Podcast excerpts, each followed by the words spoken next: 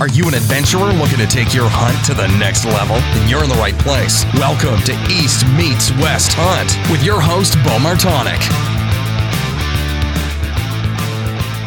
Hey everyone, welcome back.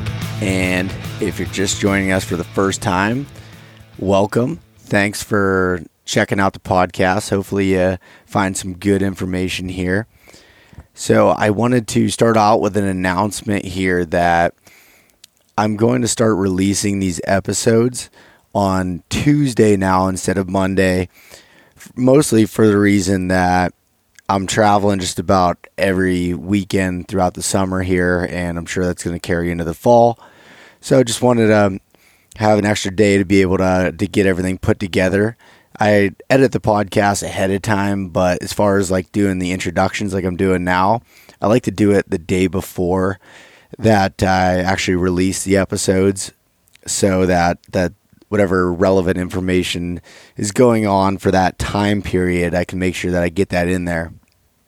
So so that's what uh, I'm going to do for the time the this time frame at least, and we'll see how that works and and kind of go from there. Always evolving and changing. This past weekend and actually into last week, I was at the Total Archery Challenge in Seven Springs for the four day event. This is my second year having a booth there.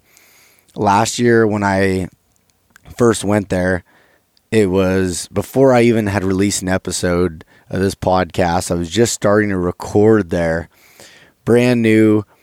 No one ever heard of the podcast. Nothing. It was a. It was crazy to, you know, go there. I'm every person that came up. I'm explaining, you know, what's what my goals were for it and what I want the podcast to become. And this year was a little bit different. There was a lot of people that still, you know, that I was, you know, educating on, you know, what I was trying to do with East Meets West and everything else. But there was also a lot of you that I got to meet that are already listeners, and that was super cool to to hear your feedback. You know, good and bad, everything. It was awesome to get to to meet those people, and and that's what I love about the Total Archery Challenge. If if you want to go to a place where you can walk up to just about anybody there and have a conversation that may last hours about you know just just straight up like like-minded people that event is by far my favorite to go to every year and i didn't even shoot it this year i said that uh, probably in the last episode that i wasn't going to actually shoot because of trying to be disciplined and and breaking the whole target panic. Uh, well, to be dramatic, I'll call epidemic that I'm going through here, and so I I didn't even get to shoot it, which shooting the courses is absolutely amazing, but just getting to hang out with all the people from Rob Chalinsky, who's the one who puts on this event, and Sean DeGray, who owns it, and and all the vendors, the awesome companies and reps that they have there, and you know, most importantly, all the people that are there that you know pay to go shoot and make this event happen every year that support it. It was it was so cool.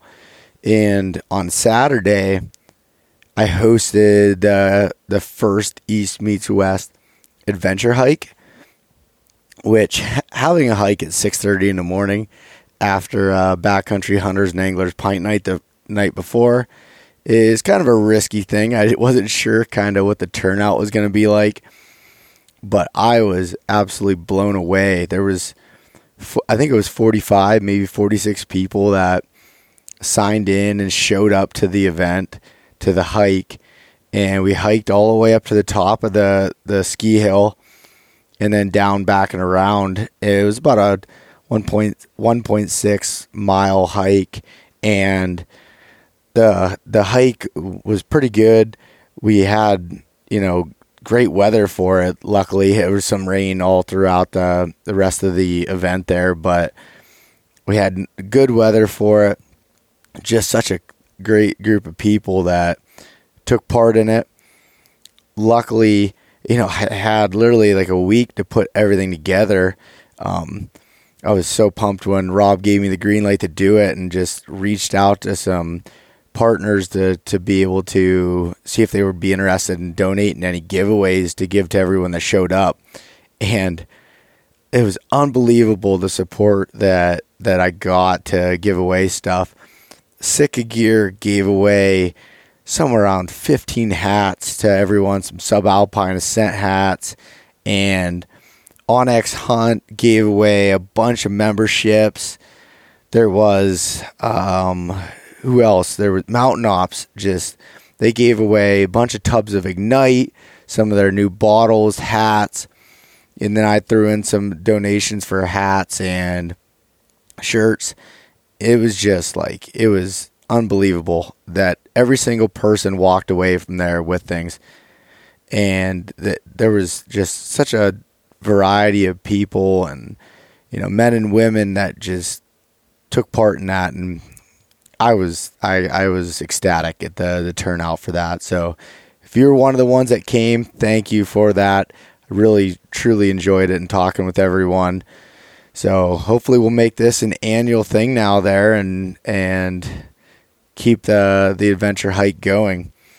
And with that, the hike to hunt challenge has just kicked off with backcountry hunters and anglers. It's a way to raise money in support of public lands, and in addition to that, be able to get yourself in shape and make it kind of fun and, and challenge yourself to to raise money and and if you don't want to to put upfront money as far as to join the actual challenge where you can win a bunch of prizes and everything.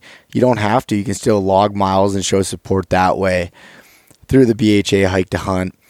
They use an app, uh, Under Armour's app called Map the Hike, and that app is built specifically for BHA. But you can find all the information on that at backcountryhunters.org, which is backcountry and hunters and anglers website. They have all the information there. Go check that out and definitely take part in that as it just kicked off here on June 1st for the challenge. So take a look at that. And so without without any more information here, let's get into the partners here the podcast. So the University of Elk Hunting and Corey Jacobson have put together the most comprehensive elk hunting course available right now. This course goes through just about everything from the planning phases calling, fitness, gear, everything. As, as you've heard on the last podcast that I did with Corey, I've talked about it before. I mean, this, this course has everything that you need to plan your first elk hunt, or if it's your 10th elk hunt, it doesn't matter. It's got that information in there for you. So if you want to check out that course, Corey's doing a giant giveaway right now that has to do with you can win a truck that's all decked out and everything else with a partnership with Mountain Ops. If you sign up, use the code East Meets West for 20% off that course. That'll save you $20 on the annual membership. In addition to that, Heather's Choice is also a partner of mine in the podcast, and Heather has come out with the highest quality food products available for the backcountry hunter, hikers, adventurers, travelers, whatever that may be. She has put put together these food options that are great tasting and nutritious, gluten free, dairy free, the whole bit. And you can check that out. And if you use code East Meets West, you'll get free shipping on orders over $99. Or if you click on the logo on the partners page of our website, if it's under $99, that'll just help show that the support of the podcast as well. Check that out at heatherschoice.com. And lastly, Maven Optics. So Maven has built the highest quality optics through their direct to consumer business model, they're able to do that at half the price of their competitors. And their no fault lifetime warranty is kind of standard now in the industry, to be honest. But what makes them stand out is their customer service. If you call right now with any issues, I can promise you Molly is going to pick up the phone and she's going to help you out. She's a, great person. So you're talking to a real person that's going to help you with that. It's not a giant corporation. They don't want to be. They want to keep close correlation and engagement with their customers. So if you decide that you want to check out Maven Optics and purchase one of their products, any full price optics order, if you enter in the code East Meets West dash gift, get yourself a free gift with that order. And you can check that out at mavenbuilt.com. All right, so let's get into this podcast here with Corey Anderson, who's an MMA fighter, uh, a UFC top 10 light heavyweight contender, and also a great hunter who's aspiring to do some more and show his his lifestyle as a hunter as well. So Rob Chalinsky from Total Archery Challenge just so happened to be the one who introduced me to Corey, and uh, we definitely hit it off here. So check this out, and if you like it, give a rating and review on iTunes or wherever you listen to the podcast. Thank you. All right, welcome back. Another episode of the East Meets West Hunt podcast. Tonight, I have on the line coming from, I believe, New Jersey, Corey Anderson. What's going on, man? What's going on, Beau? Yeah, I'm coming from New Jersey. Where are you at, New Jersey, Corey? Um, right now, I'm in Jackson, New Jersey. You know, it's uh, right next to Great Great America. It's the central location between Philly, New York. You know, so when it comes to training, it's easiest to be here in the central area because it's the commuter state. So it's a lot of driving back and forth. So yeah, yeah, it's definitely a, a busy state, that's for sure. And uh, you were just saying that you just got done training a little bit ago, then, right? Yep, I got home probably like 20 minutes ago, got in the shower, and plopped down on the couch waiting for the call. nice. So before we get into a little bit here, Corey, uh, what I wanted to talk about tonight, do you want to give a little bit of a background and who's Corey Anderson? I mean, a little bit different than some of my normal guests that are, you know, full fledged in, you know, say the hunting industry or or hunters. You have a whole nother side of your life in MMA as well. Yeah. So I mean, background on me, Corey Anderson is uh is now a UFC fighter, ranked in the top ten. Uh, been doing the fight thing for five years. Former college wrestling, small country town boy. You know, I grew up hunting hor- with horses and dogs, goats, cows, and stuff like that. So, you know, hunting has always been a big part of me. But I've always was in athletics. You know, wrestled my whole life, played football my whole life. Then um, took the wrestling path to college. And uh, that opened up other doors after college, and one of them happened to be MMA. Gave it a try, and uh, like I said, and uh, with the MMA being at the UFC platform, the biggest platform there is, is like the NFL of it. You know, when I got there, I've always been a hunter. You know, I started. It was not until probably three years after I had been in the UFC, I started actually posting pictures and stuff, hunting and shooting my bow, and that's when the attention got drawn from people that were fight fans. Some of them were fight fans and vegans, and some of them were fight fans you know, and the hunters caught my attention more than anything. Yeah. And, you know, just kind of pulled more and more and more into this hunting thing. So now it's kind of like, I feel like if I'm not fighting, I'm a full time hunter because I'm learning so so much from so many people I've met in this journey. I'm spending most of my time in the woods, you know, just scouting and learning different things. Yeah. So when you when you went to college for when you were wrestling and everything there, I, I think you kind of touched on this a little bit, but did you were you able to hunt it all then, or did you kind of take a little bit of a step back from it? It was kind of like, like I said, I grew up my whole life. Hunting was hunting and fishing was always a weekend thing in my home. You know, we worked for my father's company, we did the chores, and if everything was done Saturday morning, like Friday night, he asked us, "You want to go fishing in the morning, or if it's winter, you want to go hunting in the morning?" You know, me and my brother, we loved it. So every Saturday morning, we try to get up, load dogs up to go rabbit hunting. Uh, I didn't start deer hunting until like late in high school, and I had friends that took me out. My dad didn't do it that much, but uh, now he also is a big hunter. You know, fishing and stuff like that. But when you get to college and you get to sports, it's hard to balance the school, the sports, the social life, and be able to get home or get out and go hunting. You know, so yeah, I only hunted through college, I can probably say a handful of times each school year because I'll only get to go home being a college wrestler on the starting lineup. You only get to go home Christmas Eve and Christmas morning, Thanksgiving Day. You have to be back at the gym the next day, and uh, New Year's and New Year's Eve. So yeah, those are the only days I'm home, and I'll try to make it out to the tree stand maybe once or twice just to see if I can see anything but I usually didn't. yeah, yeah, it's tough with only a few days. I mean, I remember in college, I was I was lucky enough to the the college I went to, the university was in kind of a like a small town. Like it was basically just a college town, but it was in the middle of a lot of farm country in western Pennsylvania, just outside of Pittsburgh, and uh, all of my roommates uh, played football there. So they only had one night. It was Monday nights. They didn't have practice or anything, and that was the night like everyone went out hunting.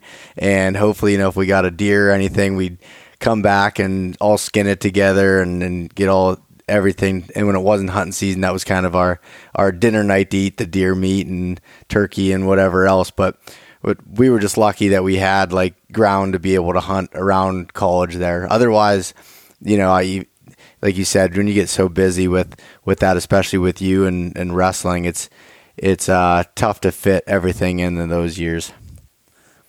Yeah, I mean, knowing what I know now about the good property, or all you need is a small. You can go to a two, three acre lot, you know, for deer hunting. If it's a good in a good spot, you can find a deer.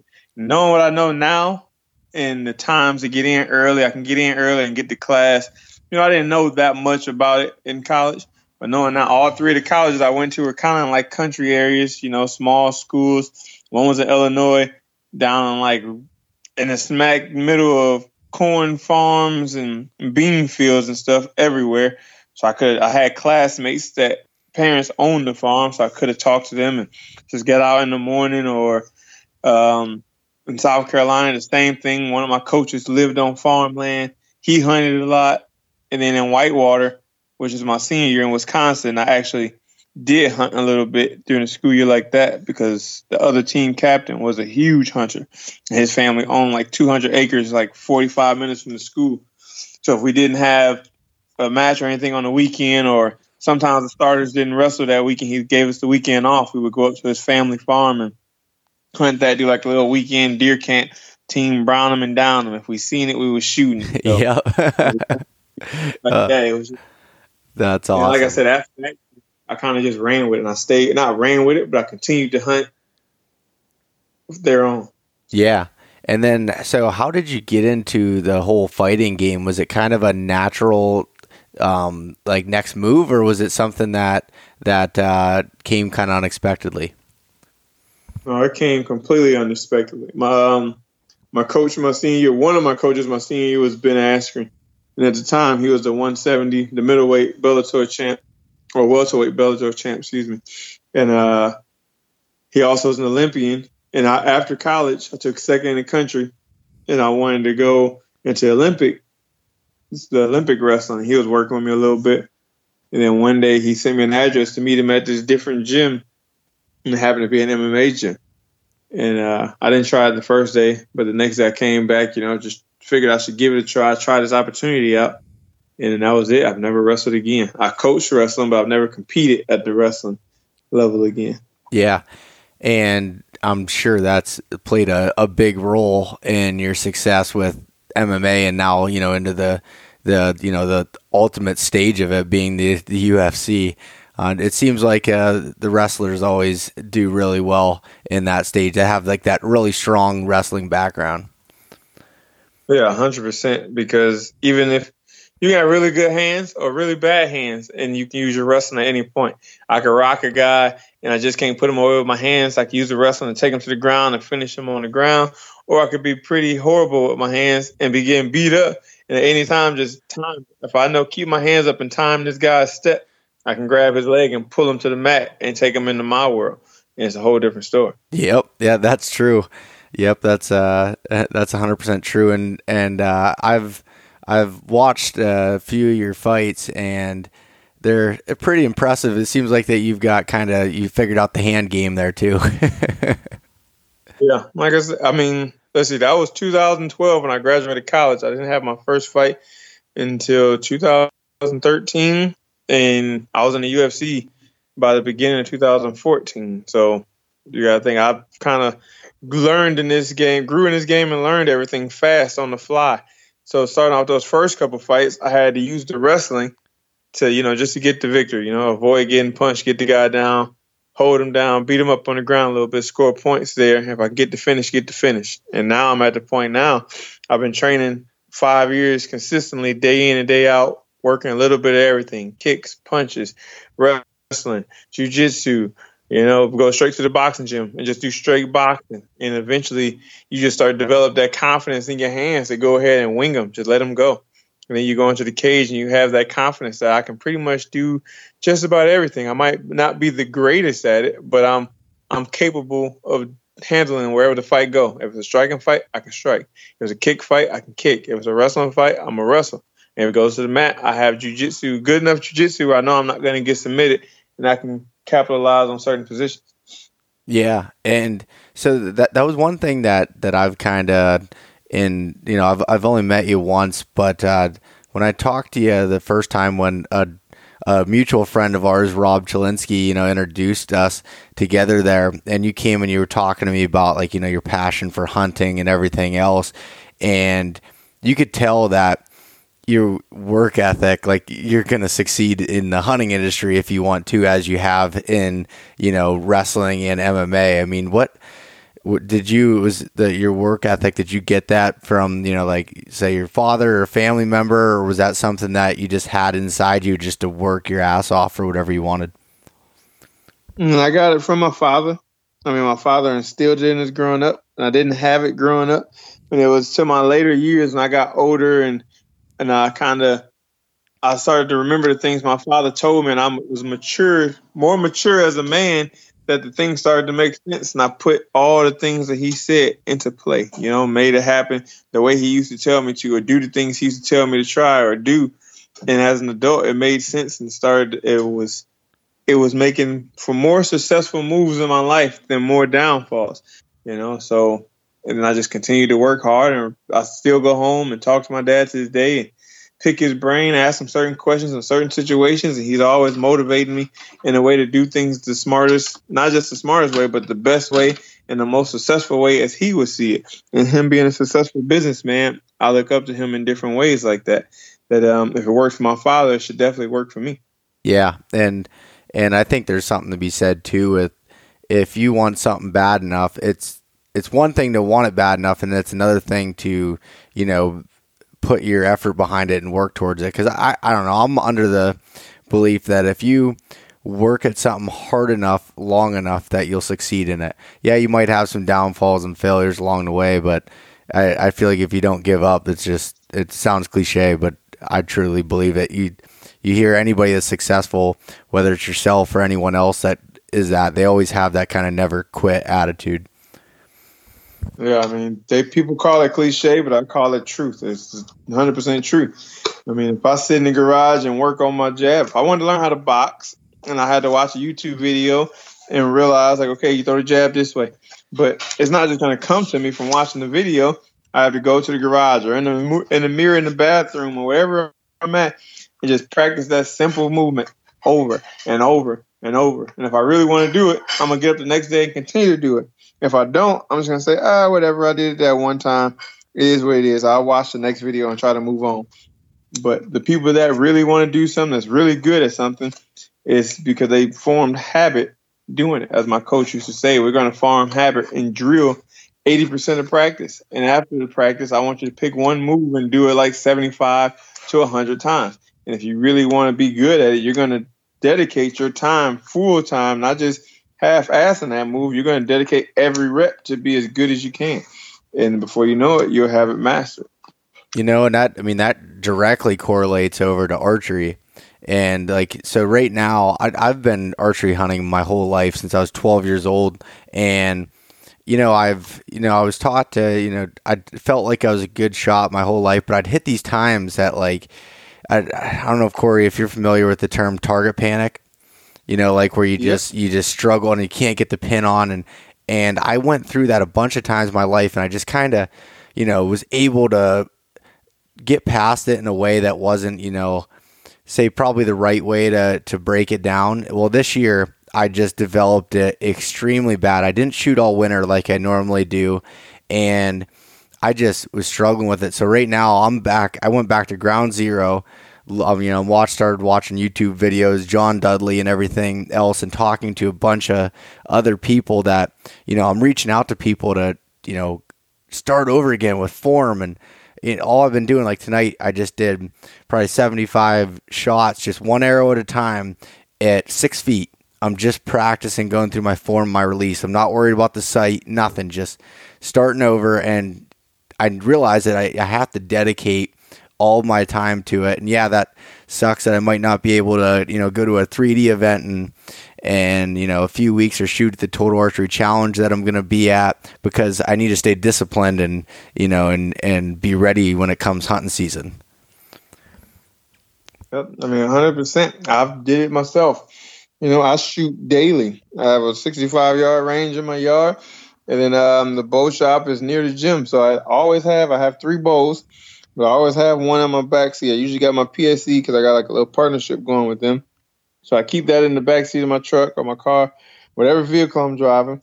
If I'm at the gym or get out the gym early, and I know the archery shop ain't nothing but 10, 10 15 minutes away from wherever I am, I go over there, shoot for a half an hour, then go to the next one. I shoot for a half an hour and get home. Or I come home from gym and pop the bed of my truck down, bag up, and put my speaker on and get my shots. Same thing. Try to get 30 to 40 shots. Just working on a simple form. Right now, I'm shooting at 60, 50 and 60 yards I know my it ain't gonna be bullseye every time, but I figure if I can get a good group going eventually at 50 and 60, next year at 20 and 30 is gonna be cakewalk just to take anything. Yep.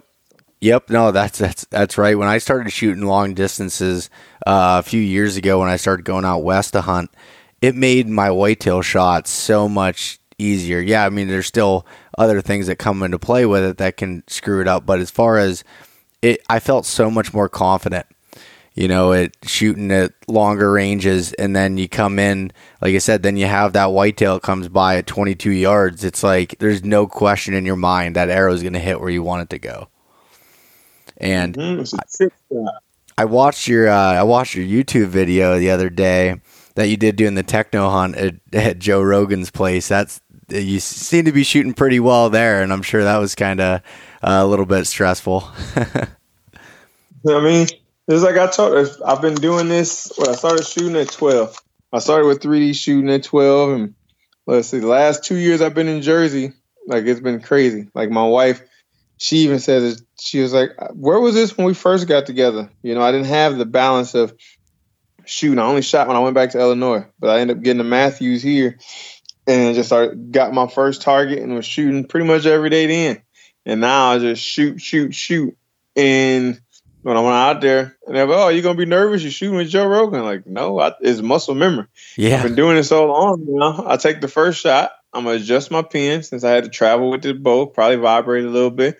Once I get on, I'm gonna be on. And every shot after that was either bullseye or vitals on the techno hunt. And even Joe said, like Corey can shoot. I'm like, yeah, I mean, I put the time in, and I want to be good. I want to be like Cameron Hanes and John John Dudley making those shots at 100 yards, like cakewalk. You know, like it's not. Don't even have to think about it. Just pull my bow back and let it fly. Yeah. I want to be like that one day. And so I just kind of I'm putting my reps in. Anytime I can, I can go from the gym. If I have to come home and watch the kid for a little bit, watch my newborn. As soon as my wife get back, if I have 10 to 15 minutes before I have to get to the gym, I go out there and get at least five to seven minutes of shooting in. Shoot a couple, run and grab the L, shoot another few, load up and get out of here. But I have to get my reps daily. I would like to at least. Yeah, no, I I agree with that. Like you said, you just once it gets to muscle memory, it makes it you know that much that much easier. And and last year, I, I, I was shooting probably the best that I'd ever had, and it. I think it was because you know I I worked at an archery shop at the time. I shot every day after I'd work my nine to five, go to the archery shop till seven, and then I'd just sit back in the range after it closed from seven to nine, and just just throw arrows, you know, downrange, and just keep practicing, keep practicing. And then when it came times for events or or any type of shoots, and you know, I was around people, I didn't feel that stress that that you know I normally would have if I was only you know, shooting a couple days a week or whatever else, you know, it might be. So that's that's uh, one thing though when talking about that techno hunt there. That looked like that was a pretty badass setup that he had there. Was that in his studio? Yeah, it was right outside. So it was inside of his big warehouse. And then he had the studio. He had everything there. Studio in there. That the techno hunt. And then on the other side, he just had like targets up in blocks. So from I think it was probably from like 20 to probably I would say 70, 80 yards. It's a huge warehouse. He got the weight room. He got the heavy bag. He got the jujitsu mat. Like he had everything he would ever need, like a clubhouse. So, yeah, that's that's pretty awesome. And if for anyone listening that doesn't know exactly what we're talking about, Corey was recently on Joe Rogan's podcast, and I'd highly recommend that everyone listen to that as well. And is you dive a lot more into your MMA, um, you know, lifestyle as far and just your whole background. I mean, it was it was a very very good podcast. I enjoyed listening to it. Well, thank you. Yeah, yeah, no problem.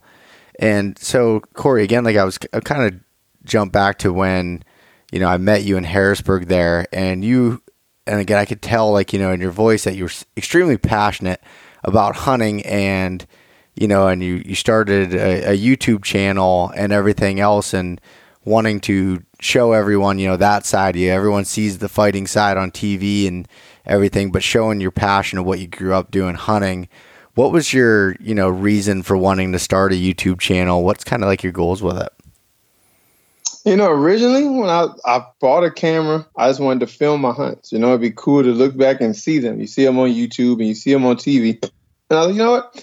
I just want to film my hunts. So I reached out to somebody to ask if they were selling, like on Facebook, anybody selling any used GoPros or whatever, I would like to purchase them because I'm going to use them to record my hunts. And I guess having a platform, I should expect it. It would have went out to just more than the general public. And actually, like producer people, people like that I had yeah, that I had met on the Ultimate Fighter that did the filming for that. They're freelance filmers. They contacted me like, Corey, I'm telling you, I didn't I didn't film for hunting shows and everything.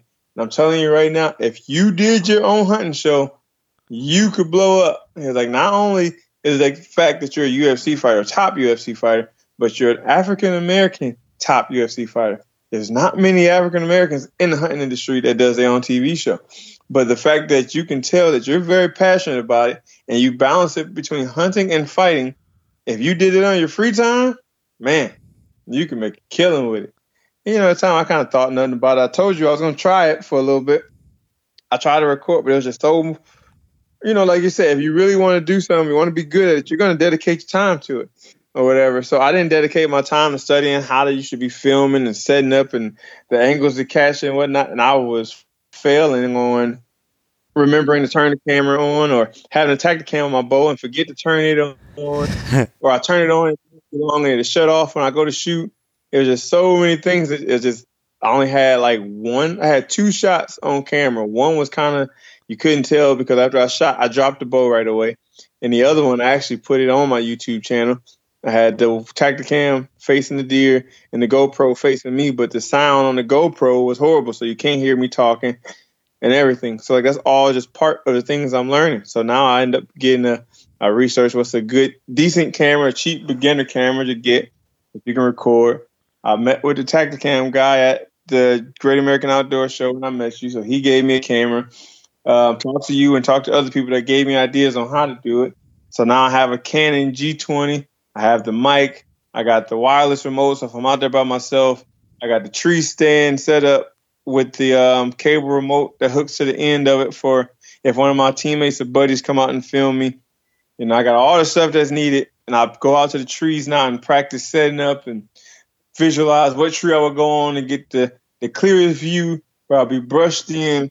You know, I've been doing all my research to see what how do these guys do it successfully where they can have the camera ready to go when a deer walks in that's going to walk in the picture and not walk out before the shot. And learning where the deer going to be you know it's just like everything you got to study do your homework. And now that i spent that time doing it in the off season as i am now and going out and scouting and playing with the camera and i'm learning a lot more about the camera the tripods the, the scorpion tails the different things i have to carry it maneuver it how to get in and out of the woods the fastest and the smoothest without making noise with the tripod if I'm hunting in the blind.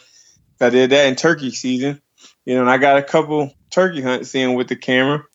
So again, I'm just putting it all together, and now I feel like going into this year, I'll be ready to actually get good hunting footage.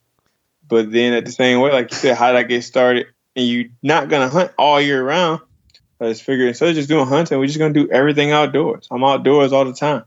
Let's just film it. Let everybody see me from a different side, of, different light. You know, they see me in the cage, they see me in the gym, but you don't see me at home with my dog and my kid and in the woods every day. So let's give them it.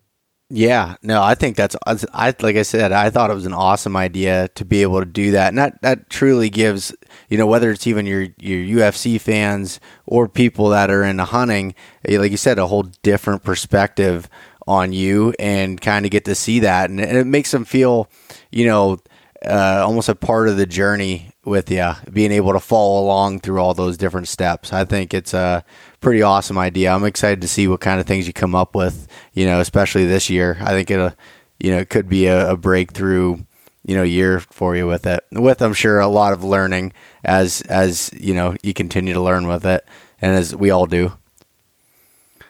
Yeah, I mean, like I said, it was just the I really like I wanted to get the hunting stuff out there, but now I'm starting to see the best part about it. Like I said, see me in a different light and realize I'm just a normal guy. You know, I was at somewhere today, or at the bow shop actually, getting my buddy set up with a bow and whatnot. And the guy, my buddy Michael, own the shop, he's like, "Oh, you fighters, you making big money. You too fancy." Yeah, I keep telling like, "You got me wrong, man. Like, if you see my channel, you'll see everything is pretty simple. I'm, I do all the editing myself, and I'm learning everything I'm doing. I'm learning it for the first time. I'm learning how to use Premiere Pro. I'm learning how to upload videos the best and fastest way. How to not take up too much room on my computer, how to make things move faster, how to unpixelate.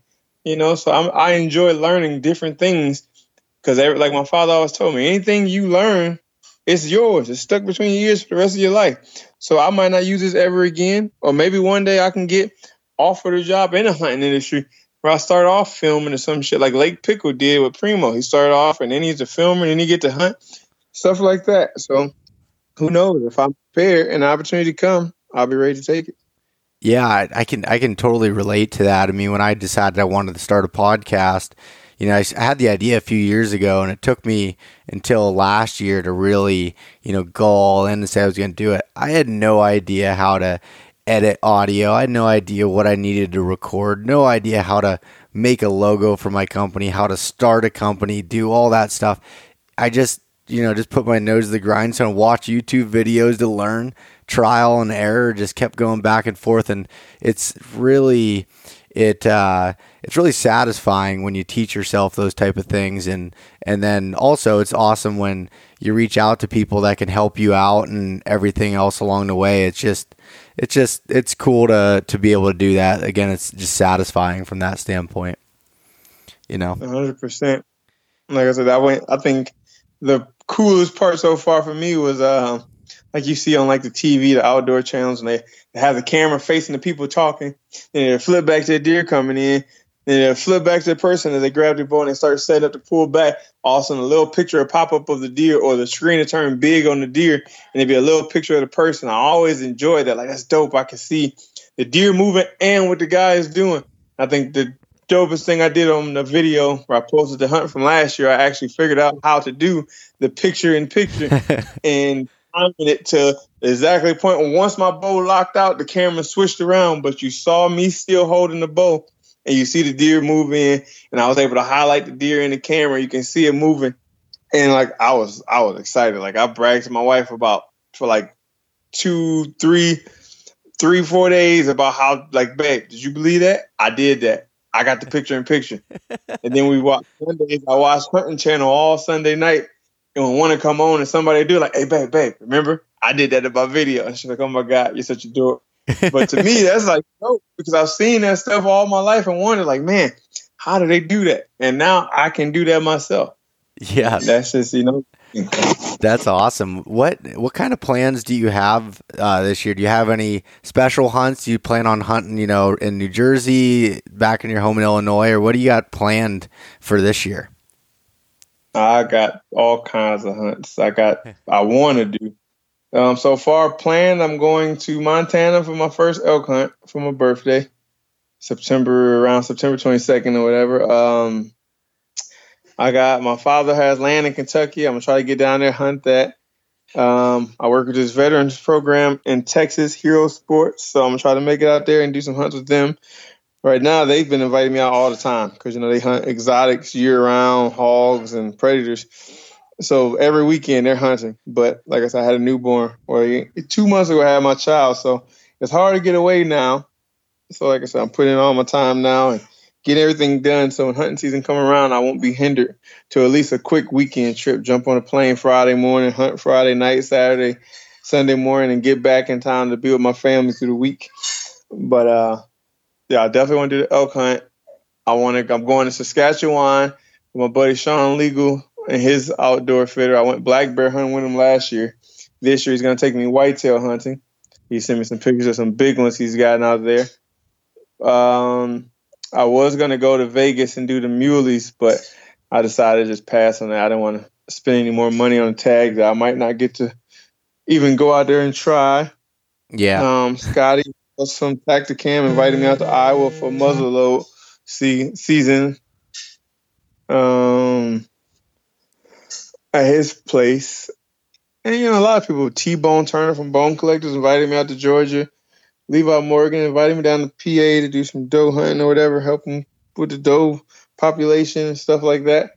Like I said, being in the industry and with the name I have in fighting, it's easier to get my to get in contact with these guys and, and if they're fans of mine, which it seems to be a lot of them are, it's it's cool to get out there and hunt with them if I can make it happen.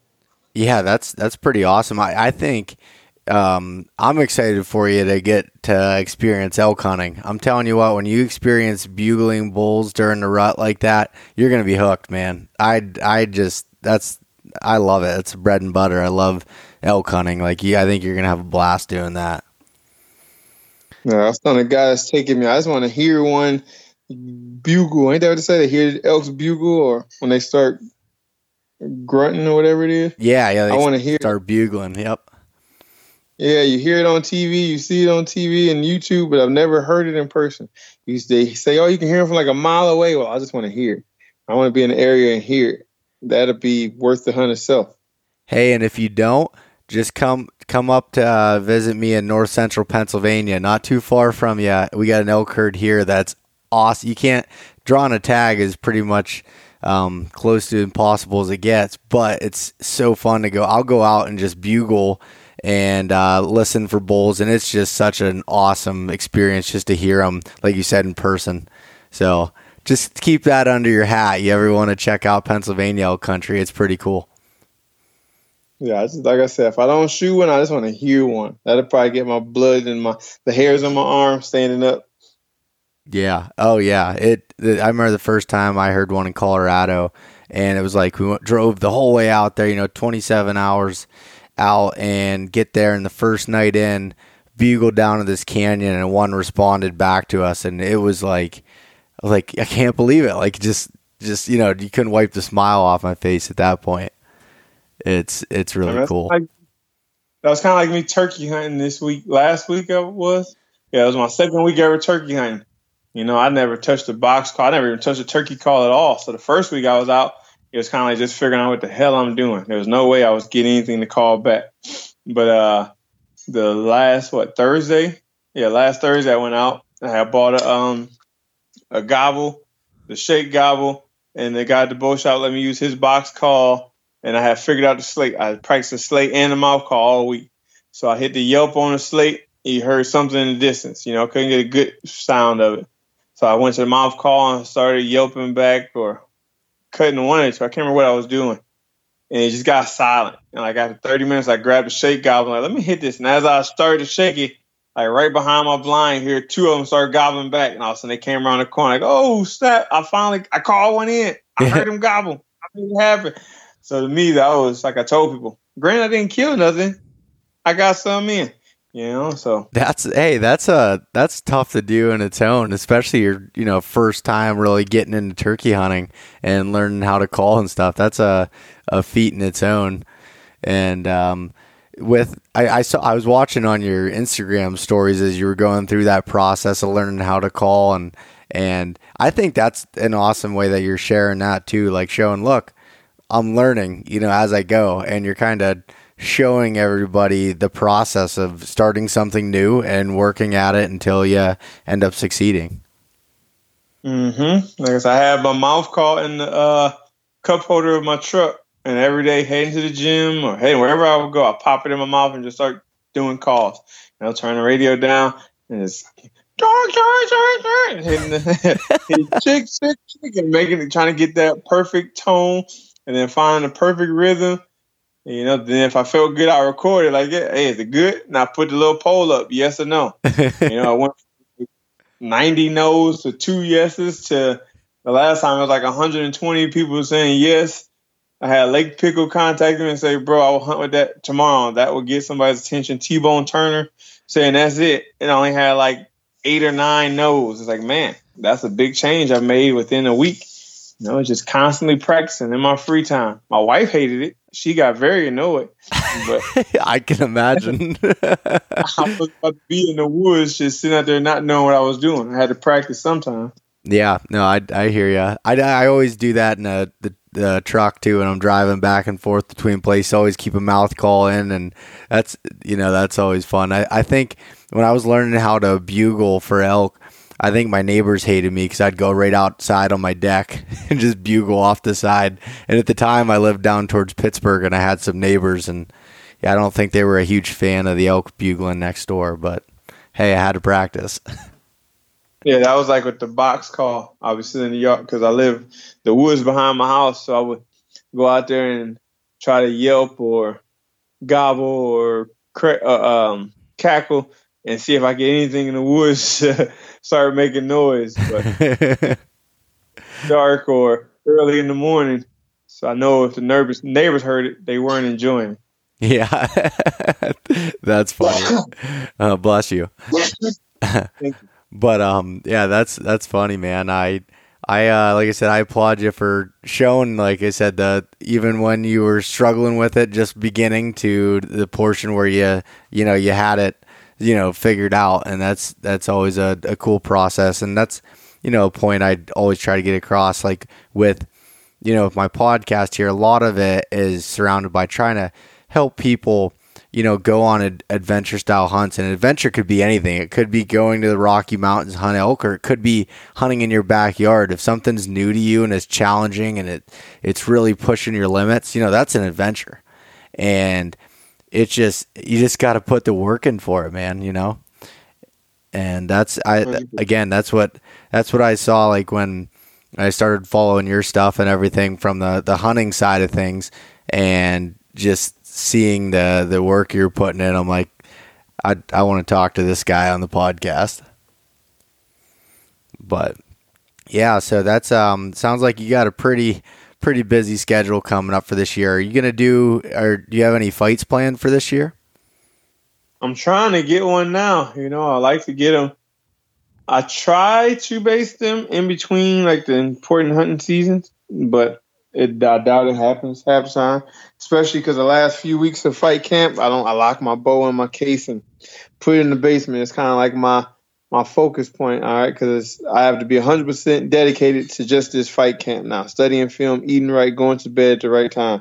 If I'm always shooting, I'll be at the gym or at the archery range late or in the yard late and then getting to eat dinner late and do my recovery stuff late. I end up in bed late and everything is thrown off for the next day. So like the last three, four weeks, I kind of lock it away and don't touch it till after the fight. So I like to try to base my fights like before hunting season and then like another one like around Christmas time or December after the rut, you know, so I can hunt the hunt the rut and hunt the early season and stock up on my meat for that as well. But right now, I'm just flailing the wind, waiting to see what's gonna happen. Are you uh, are you looking for a certain competitor that you're wanting to go against, or a certain caliber to just keep kind of pushing your boundaries, or uh, are you looking to take it any fight at this point to to stay with it? No, I only want a top fight, a good fight, one of the top guys. I've been fighting the top 15 and top 10 my whole career. All last year, I fought top 10 and top five, one top 10 and two top five guys in I beat them all. So in my mind, there's no reason to take a step back. Right now, I want Dominick Reyes, who they jumped in front of me at five, and you know after him, I, I wanted the title fight originally. I I did everything I was supposed to do that I think I deserve the title fight, but they expect me to do more. So I'm not going to do anything that's going to set me back. I'm only going to do things that's pushing me forward. So top five, top three, get me to the title fight as soon as I can because I deserved it and I'm ready for it. Yeah, I um. So that that was something I never really understood with the UFC is how they choose sometimes the the people that would go to the title fight and some that I, I used to follow really closely and I just sometimes it was like why why aren't they giving this guy a shot you know? Like it I don't know it just seemed like a, a weird system to me. It used to be you beat the right person you get the opportunity. Like if you beat the number one number two guy you're next in line. If you beat the number three guy you take the third spot. But now it's kind of I feel it's more who's gonna sell the most tickets? Who do people want to see? You know, oh, that guy's exciting. He's ranked 12th, but he's exciting. So we're gonna give him the title fight. You know, it's it's not right, but it is what it is. Yeah, yeah, and yeah, those things are out of your control at that standpoint. So just got to keep keep working out until you get that chance, I guess, right? Yep. Yep. So do you do you think that that's in store in the next couple of years? I mean, do you see that happening? I mean, this year, before this year is the plan. You know, next couple years, I'm right there. I've been knocking on the door the last three fights. You know, the the two guys I beat prior was next in line for the title fight if they beat me. So I don't see why I haven't gotten it yet. But I'm just gonna keep working and stay ready. And eventually, they can't deny me. They got to give me what I've earned. Yeah, I mean, you're in one of the most in my opinion, challenging divisions in the UFC too with the light heavyweight. There's a lot of, and in all of them, there's a lot of really great fighters. But man, that that division always seems stacked. Yeah, people say it's not stacked because it's a small division, but the thing they don't realize is any at any day anybody in that division can knock anybody out. You know, because it's the big guys are fast. Like um, my first loss was to a guy who's not even in top fifteen now you know. But if I fought him again, it is possible that he could possibly knock me out again because it's we just hit so hard. It only take a small mistake. You know, at any given day, if everybody in this division have that puncher's chance because we're so big, we're so powerful. It only take one to land. If I land one, that could be it. You know, it might not happen. Nine times out of ten, it doesn't happen. But that one time, if it does, hey, that's off to you. Now you're the you're the best or you're the, the champ or whoever it is you beat. And it's just, you know, so. Yeah. Well, hopefully you get that opportunity. Like I said, if anyone, you know, follows along with your stuff or sees it, definitely, you know, putting in the work. And I'm sure there's a lot that's, you know, not on camera, not that, you know, that people don't see that the dedication that you're putting towards it. So hopefully you get that chance, man. I hope so too. Thank you. Yeah. So, Corey, is there anything else that you wanted to cover, whether it's from MMA to hunting or anything else that you want to kind of leave with some last words here? No, I think we covered just about everything. Yeah. All right. Well, where can where can people find some more information? Give me give me some stuff with your YouTube channel and your Instagram and everything else where you're putting out some stuff where people can find some of your outdoor adventures and and some of your lifestyle stuff too. All right. Well, you can first they can all follow me on Instagram at C O R E Y A underscore MMA. That's Corey A underscore MMA. On there, you'll find a link in my bio to my YouTube channel, and you'll see a lot of posts coming from the YouTube channel. You go to my story, I'm always attaching links to it. Uh, different podcasts I do, like the Joe Rogan is on there somewhere. Uh, you can follow my or subscribe to the YouTube channel or check it out on YouTube under Outdoors with Overtime. You know, again, that's Outdoors with Overtime, my fight name.